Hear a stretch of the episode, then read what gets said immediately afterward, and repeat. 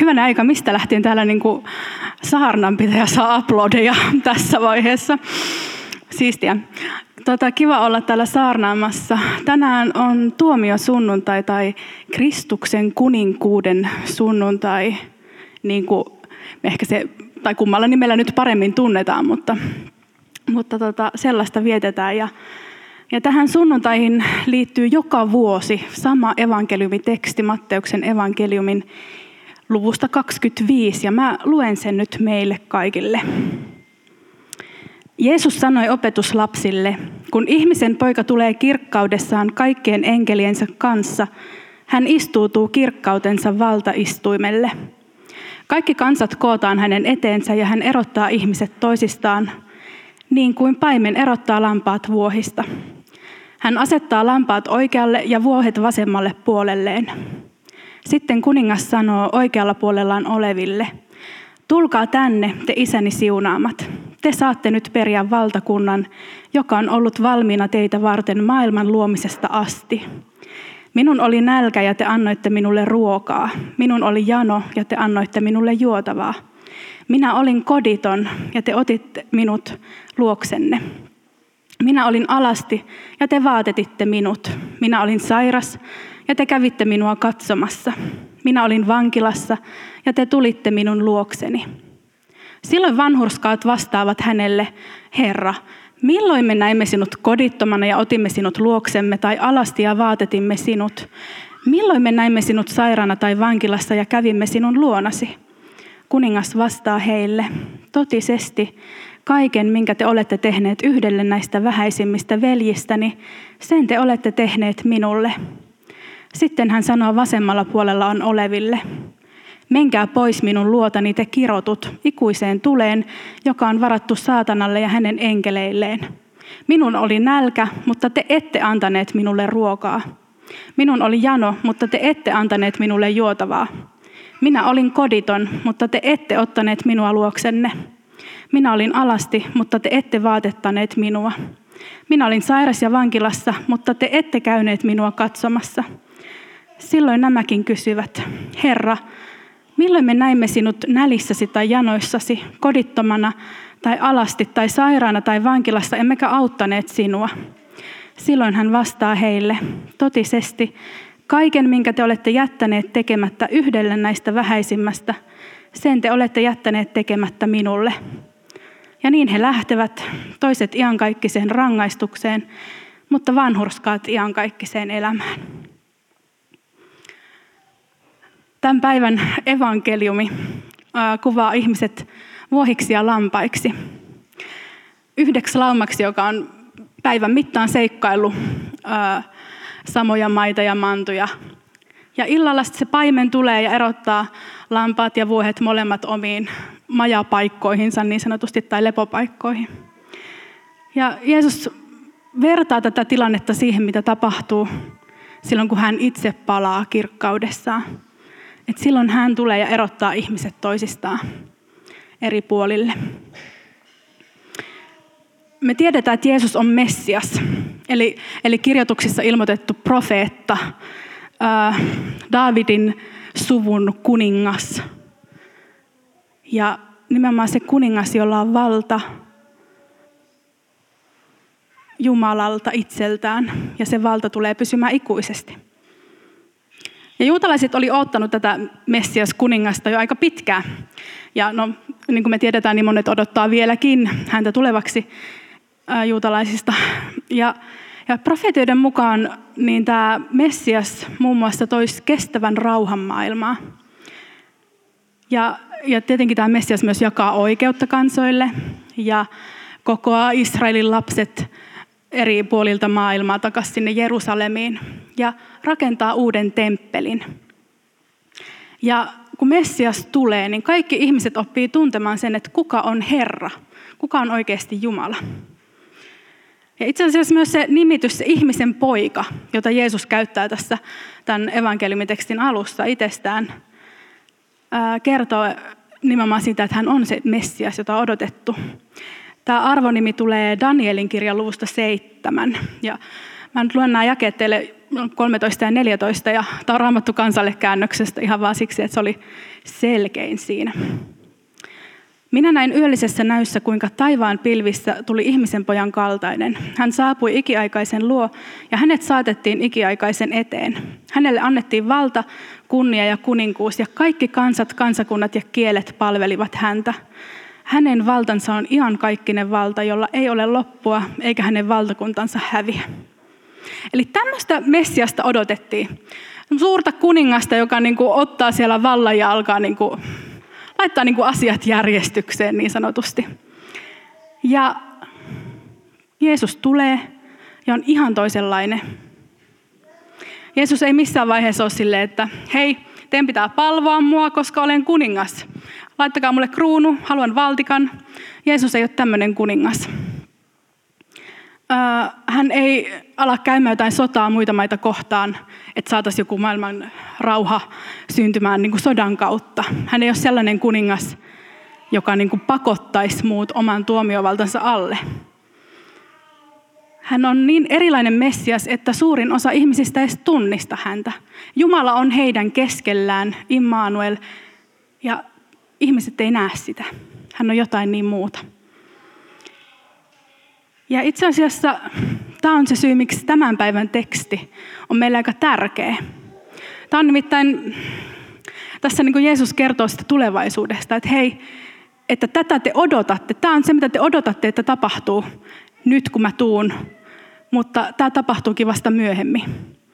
Mä tuun myöhemmin täydessä voimassa, loistossa. Myöhemmin tulee se aika, kun kaikki kielet, kaikki kansat, kaikki joutuu kumartumaan tai saa kumartua mun eteen. Mutta se ei ole vielä. Ja,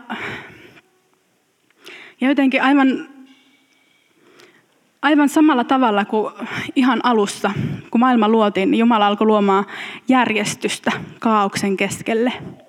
Ja aivan samalla tavalla lopun aikojen koittaessa niin Jumala luo järjestyksen. Jeesus tuo järjestyksen tähän, mitä meitä tällä hetkellä täällä vaivaa, tähän maailman aikaan.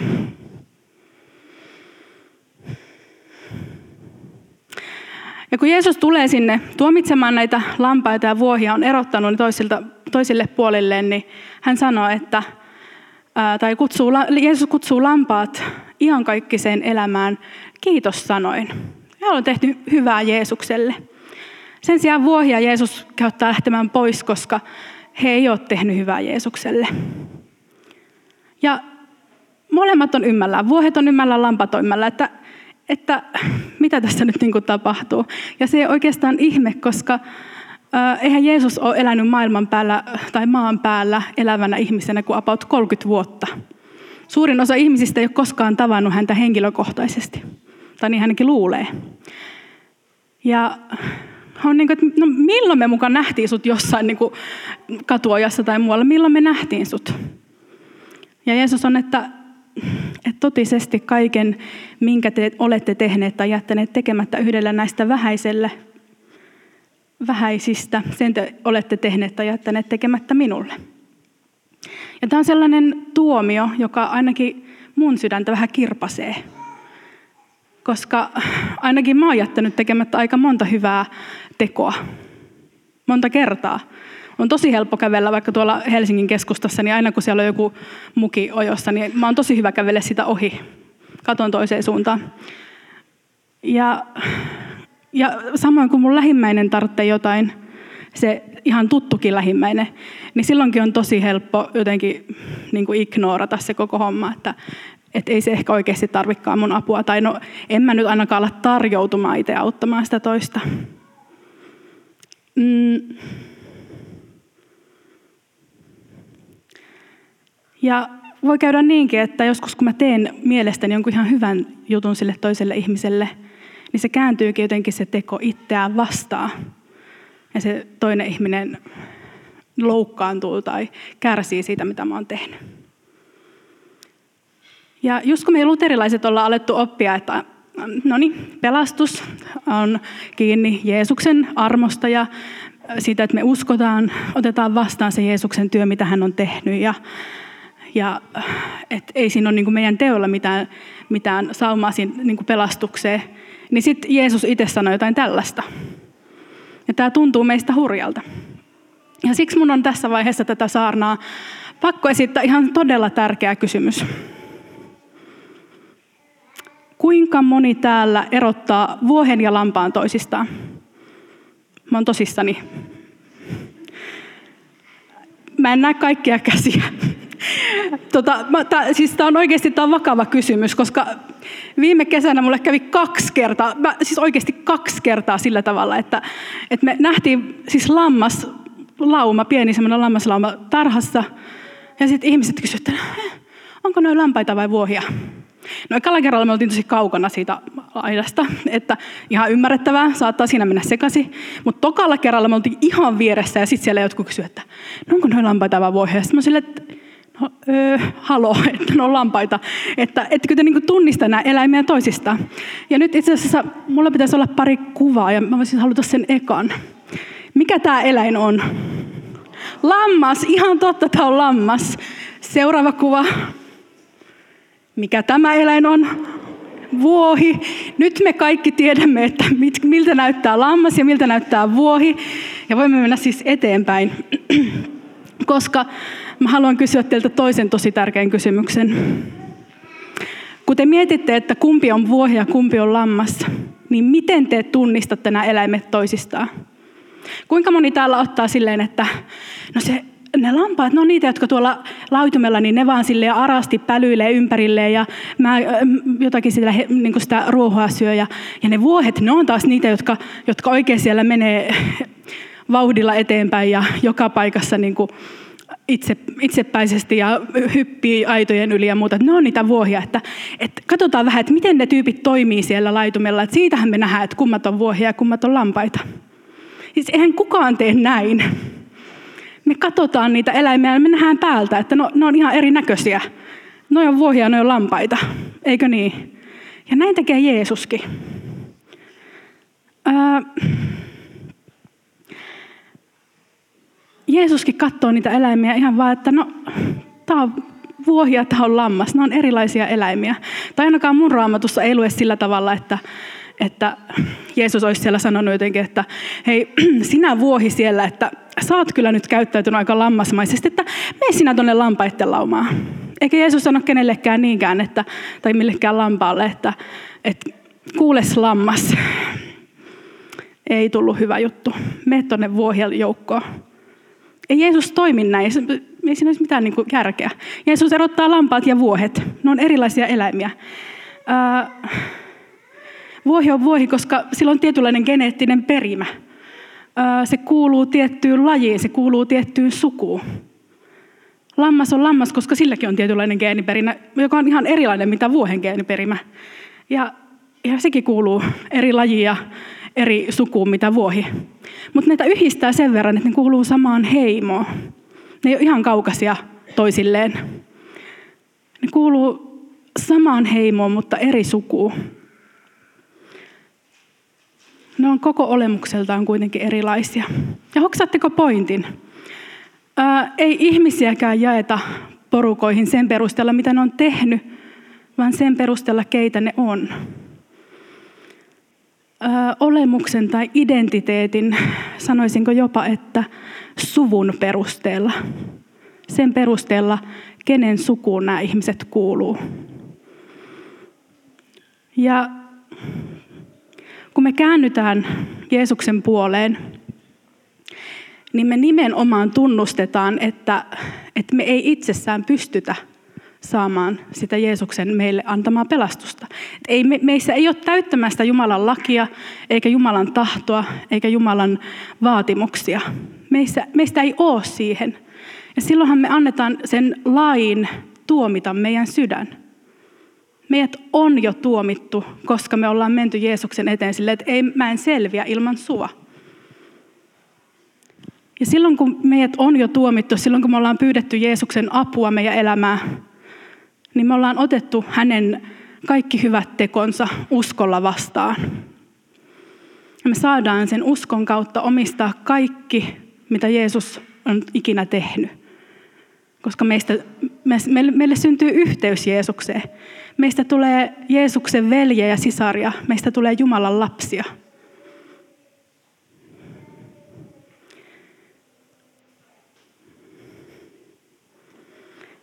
Ja oikeastaan voisi sanoa, että tämä asia johtaa meidät myös niin kuin tähän päivään. Koska ei tämän evankeliumin tarkoitus ole puhua meille pelkästään siitä, mitä tapahtuu joskus sitten, kun Jeesus tulee. Sitten, kun maailma loppuu. Tämän evankeliumin tarkoitus puhua meille just tänään.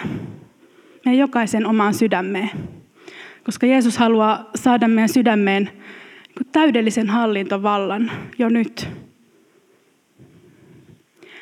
Jeesus haluaa olla meidän elämän keskipiste, koska hän on paljon parempi siinä, mitä se silloin, että jos me itse pidetään itseämme meidän elämän keskipisteenä. Jeesus on paljon parempi keskipiste meidän elämää. Meidän koko elämä menee paljon parempaan suuntaan, kun Jeesus tulee meidän kuninkaaksi, meidän sydämen hallitsijaksi. Jeesus opettaa, että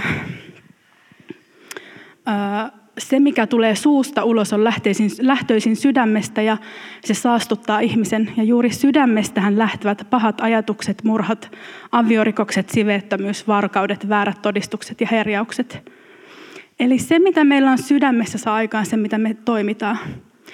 Ja kun Raamattu puhuu sydämestä, niin se ei ole vain mikään semmoinen fyysinen lihas, joka pumppaa verta, vaan raamatussa sydän on meidän koko elämän keskus, meidän koko elämän ydin. Se on se, missä me koetaan tunteita ja tehdään päätöksiä, se, missä me ajatellaan. Raamatun ihmiset ei oikein tiedä aivoista.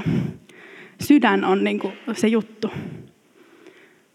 Ja Jeesus haluaa tulla meidän sydämen herraksi. Ähm, tässä joku aika sitten mä tulin lukeneeksi pari kirjaa tunnelukkoteoriasta. En tiedä, oletteko lukenut tämmöisiä tunnelukkosikirjoja? Joku on. Kannattaa, suosittelen. Ajatus siinä on se, että, meille jokaiselle on syntynyt elämän aikana tietynlaisia haitallisia uskomuksia tai mm, ajatusmalleja, jotka johtuu siitä, että meillä on jotain tarpeita ja niitä tarpeita ei ole täytetty. Ja, ja sitten tavallaan meillä on syntynyt joku käsitys, että, että elämä on tämmöistä, siitä, ikään kuin sitä täyttymättömästä tarpeesta käsin. Esimerkiksi, jos joku on vaikka pettänyt meidän luottamuksen, niin me ajatellaan, että no kaikki ihmiset on tollaisia. Kaikki ihmiset pettää meidän luottamuksen aina. Ihmisiä ei kannata luottaa. Tai jos me ollaan saatu huomiota vain silloin, kun me ollaan kilttejä ja pärjätään oikein hyvin, niin meille saattaa tulla sellainen väärä ajatus, että aha, ihmiset rakastaa mua, jos mä oon kiltti tai pärjää hyvin mun elämässä. Tai saattaa tulla uskomus, että mä oon ihan arvoton, mä en kelpaa kenellekään. Ihan, siis, näitä on ihan paljon, kannattaa käydä tsekkaamassa niitä. Mutta joka tapauksessa nämä uskomukset, mitä meille syntyy, niin alkaa vaikuttaa meidän elämään kaikilla tavoilla. Ne vaikuttaa siihen, mitä me päätetään, mitä me toimitaan, mitä me tehdään meidän elämässä. Ja jotenkin kun mä luin tätä kirjaa, niin mä ajattelin, että, tai tajusin, että jos mun elämässä Jeesus ei olisi kuninkaana, jos mä en pitäisi Jeesusta niin kuin esillä ikään kuin mun elämässä, niin moni niistä uskomuksista olisi mulle paljon haitallisempi, mitä tällä hetkellä on. Koska nyt, kun mun, mä pystyn ikään kuin aina sanomaan niin kuin niille haitallisille uskomuksille, että hei, että Jeesus on sanonut näin. Tämä ei ole totta. Raamattu opettaa näin. Tämä ei ole totta tämä asia. Ja mä ajattelin, että, että ihan samalla tavalla kuin ne haitalliset uskomukset, jotka meillä on, niin ne voi vaikuttaa meidän elämään tosi ikävällä tavalla. Niin samalla tavalla se, kun Jeesus on meidän sydämessä ja hän on meidän kuningas, niin hän vaikuttaa meidän elämän kautta, koska me uskotaan häneen. Ne uskomukset, ne käsitykset, joita meillä on Jumalasta, joita meillä on Jeesuksesta, niin ne alkaa vaikuttaa meidän elämän kautta. Ja niin, oikeastaan tämä on se, mihin mä haluan rohkaista sinua just tänään. Pyydä Jumalaa näyttämään sulle, että, että mitä haitallisia uskomuksia sulla on sun elämässä. Mitä on ne asiat, mihin niin kuin Jumala haluaisi tuoda valoa ja parannusta ja hänen hallintavaltaansa?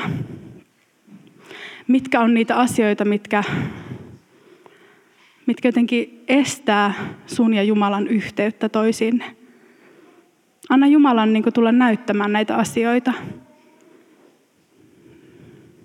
Anna Jumalan tulla parantamaan niitä asioita.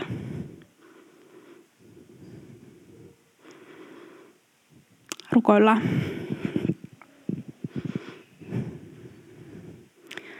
Pyhä Jumala, kiitos siitä, että sä oot tullut meille kuninkaaksi. Kiitos siitä, että sä haluat olla meidän hallitseva kuningas jo tänään, jo tässä, ihan meidän sydämien tasolla saakka. Herra, me pyydetään, että sä tulet paljastamaan meidän sydämestä kaikkia haitallisia uskomuksia, haitallisia ajatuksia, haitallisia ajatusrakenteita, jotka estää meitä elämästä sun tahdon mukaan. Tuu Herra parantamaan niitä asioita ja vahvistamaan sun ääntä meidän sisällä.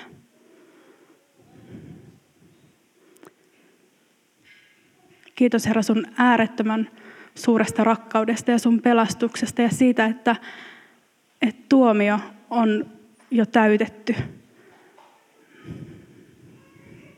Siitä, että, että sä oot jo tehnyt kaiken. Siitä, että me saadaan kuulua sun kuningassukuun, sun hallintaan.